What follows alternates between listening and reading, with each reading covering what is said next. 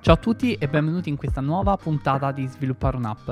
Questa sarà la prima puntata di un nuovo format, si chiama App Stories ed è un format in cui eh, andiamo ad analizzare le migliori applicazioni indipendenti e cerchiamo di capire chi c'è dietro queste applicazioni, chi sono gli sviluppatori che le hanno realizzate e come sono arrivati a realizzare queste applicazioni. E allo stesso tempo analizziamo il loro percorso per cercare di imparare come riuscire a replicare il loro successo e riuscire a creare dei prodotti di qualità come quelli che hanno creato loro. Quindi questa è l'idea di base. Per questo format ho pensato a qualcosa di veramente semplice, un questionario da mandare agli sviluppatori con diverse domande che ci racconterà un po' la storia di come è nata la loro app e di come sono arrivati loro a sviluppare questa specifica applicazione. E oggi sono molto contento di iniziare con un'applicazione di cui già vi ho parlato in uh, forse la terza puntata, mi sembra, che si chiama Navi. Navi è un'applicazione di cui già vi avevo parlato perché secondo me non è soltanto un'applicazione molto utile, ma è un'applicazione che veramente ha un impatto sulla vita delle persone, quel genere di applicazioni che veramente possono fare la differenza. Allora, Navi è un'applicazione sviluppata da Jordi Bruin. Lui è di Amsterdam, è molto attivo su Twitter, quindi se, se, non lo seguite, seguitelo assolutamente perché ogni giorno pubblica qualcosa riguardo le sue idee, riguardo quello che sta, che sta sviluppando, quindi assolutamente vi consiglio di seguirlo. E Navi praticamente è un'applicazione che ha sviluppato intorno a dicembre 2021, quindi proprio alla fine dell'anno. È un'applicazione che usa una tecnologia che quando è stata presentata da Apple io personalmente ho storto un po' il naso. Perché? Perché hanno presentato dei casi d'uso veramente folli, secondo me, che c'entravano poco con poi il vero potenziale di questa tecnologia. La tecnologia in questione è SharePlay. Nella presentazione di Apple si parlava del uh, condividere la musica, di ascoltare la musica insieme oppure di vedere una serie TV insieme su Apple TV, cioè diciamo cose sì interessanti ma un po' fine a se stesse. Invece poi vediamo come gli sviluppatori eh, come Jordi hanno trovato un modo completamente fuori dagli schemi per utilizzare questa tecnologia. Quindi una tecnologia che inizialmente si convinceva fino a un certo punto ha in realtà un potenziale enorme. E Jordi ha sviluppato questa applicazione che si chiama Navi, che permette di eh, aggiungere dei sottotitoli e anche delle traduzioni, perché fa sia sottotitoli che traduzioni alle chiamate FaceTime.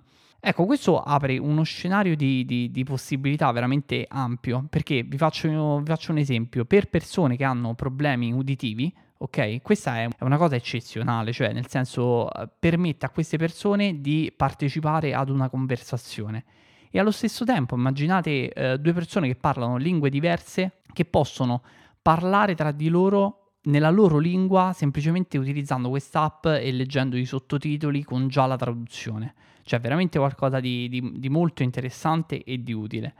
Ecco, Jordi mi ha raccontato che l'idea per questa applicazione è partita da un'altra applicazione che lui aveva già sviluppato, che permetteva a persone sordomute di, tramite il text to speech di eh, interagire con altre persone. Quindi scrivendo sul cellulare il, eh, il text to speech ripeteva quello che avevano scritto. E lui praticamente voleva creare un'esperienza simile per eh, anche le persone che avevano problemi uditivi. Quindi questa è stata la ragione per cui è nata Navi.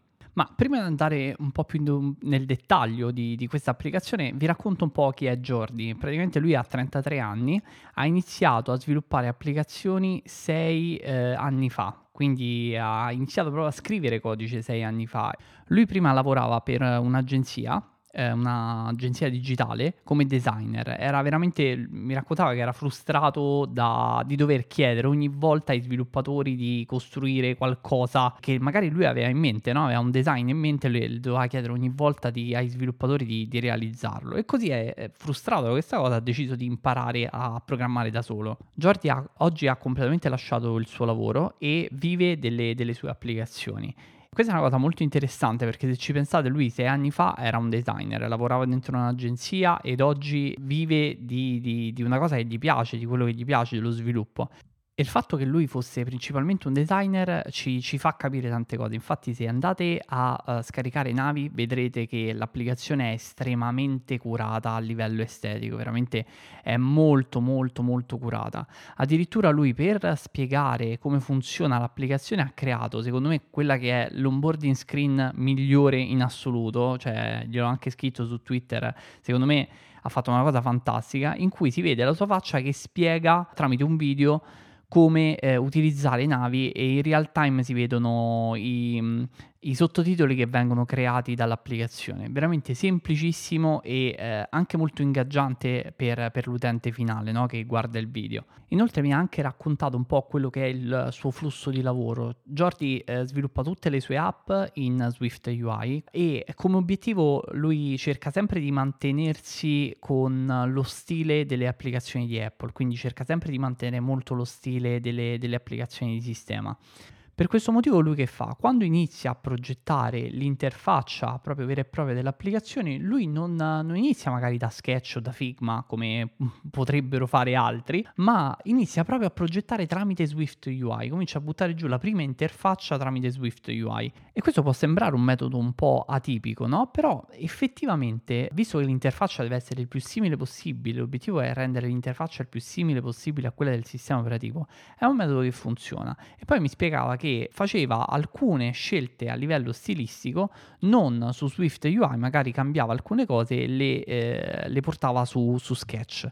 È un po' difficile da spiegare, però praticamente il punto è che lui inizia proprio a progettare l'interfaccia tramite Swift UI, quindi comincia scrivendo del codice e poi prende magari delle decisioni o rivede alcuni aspetti utilizzando Sketch.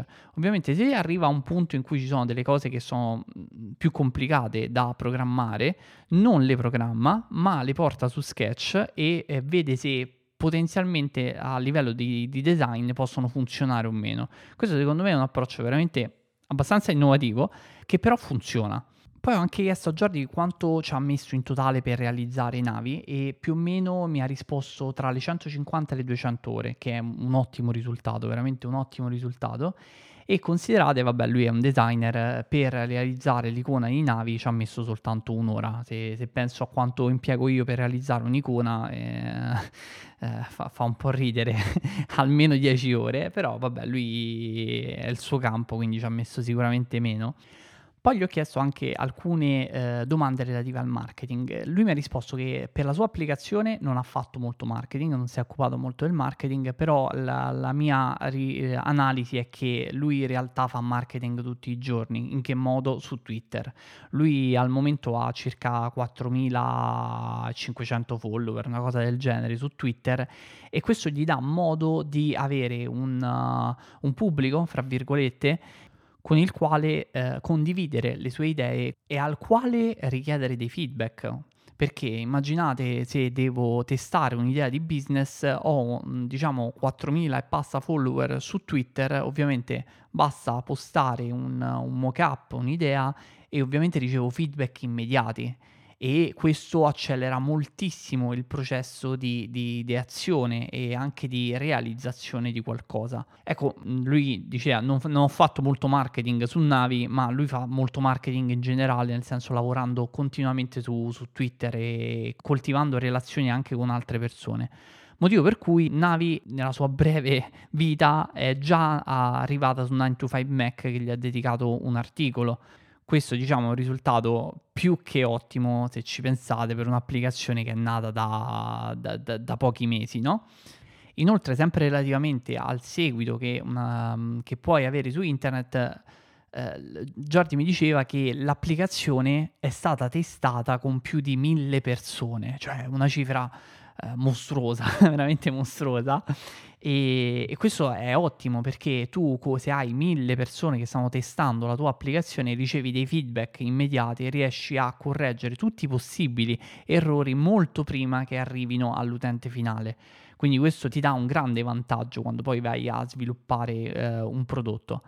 Altra cosa interessante di Navi è il suo modello di business che è molto particolare perché tu compri dei gettoni e con questi gestoni puoi, fra virgolette, accedere a dei minuti di, di, di conversazioni su FaceTime con i sottotitoli. Ovviamente i gettoni eh, rappresentano le parole, più parli, più parli in fretta, più parli velocemente, più sottotitoli l'applicazione genera e più i tuoi gettoni si consumano. Però questo è veramente un modello di business che secondo me è eh, molto azzeccato per un'applicazione del genere, no? Perché è a consumo a tutti gli effetti.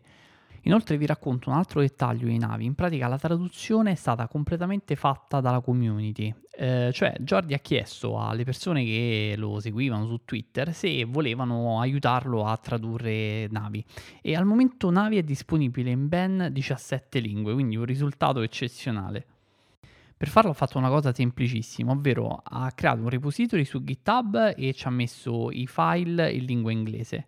A quel punto ha chiesto alle persone se volevano tradurre nel, i file nella loro lingua madre e così le persone facendo una semplice pull request potevano aggiungere la traduzione nella loro lingua a navi. Veramente se avete bisogno di fare la stessa cosa questo potrebbe essere un, un sistema vincente. Perché considerate, non è perché era Jordi che, che, ha chiesto questa cosa, considerate c'è tanta gente su, su Twitter che è disposta magari a darvi una mano per, per, fare una traduzione o per provare un'app. Quindi, volendo, al lato vostro non costa niente, potete provare a chiedere. Ecco, allora, questa prima puntata di App Stories è terminata. In questa prima puntata abbiamo parlato di Navi, è un'applicazione che vi ricordo è disponibile sia per iOS che per macOS Ringrazio ancora il suo sviluppatore Jordi Bruin che è stato il primo uh, a rispondere al mio questionario, a rispondere alle tante domande che gli ho fatto. Vi ricordo che potete seguirlo su Twitter, il suo nickname è Jordi Bruin. E prima di lasciarci io vi chiedo una piccola cortesia, ovvero quella di scrivere una recensione su Apple Podcast se questo podcast vi piace, se gli argomenti che trattiamo eh, pensate siano di valore. Sarebbe estremamente utile per, per farlo crescere, per uh, farlo conoscere ad altre persone. Come al solito, noi ci sentiamo prossima settimana, sempre venerdì alle 2. Ciao!